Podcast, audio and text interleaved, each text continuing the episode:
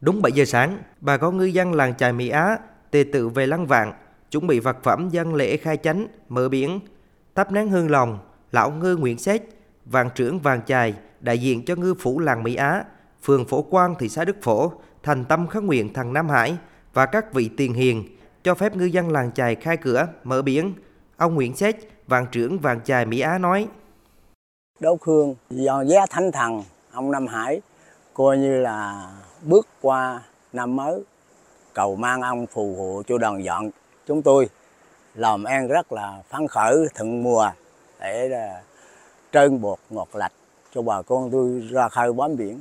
Sau lễ, ngư dân cúng thuyền và theo dõi thời tiết thuận lợi, ra quân đánh bắt mùa biển mới. Ngư dân Nguyễn Văn Men, thuyền trưởng tàu cá QNR 98104TS nói, khai thuyền ngày đầu năm mới, bà con mong trời yên, biển lặng, tàu thuyền ra khơi vào bến an toàn, đánh bắt được mùa bội thu.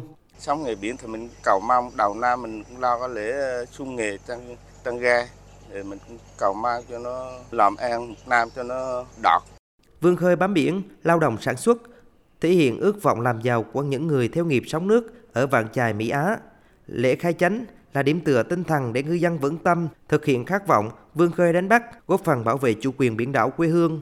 Ngư dân Nguyễn Châu, thuyền trưởng tàu cá QNR 98657TS Bọc Bạch.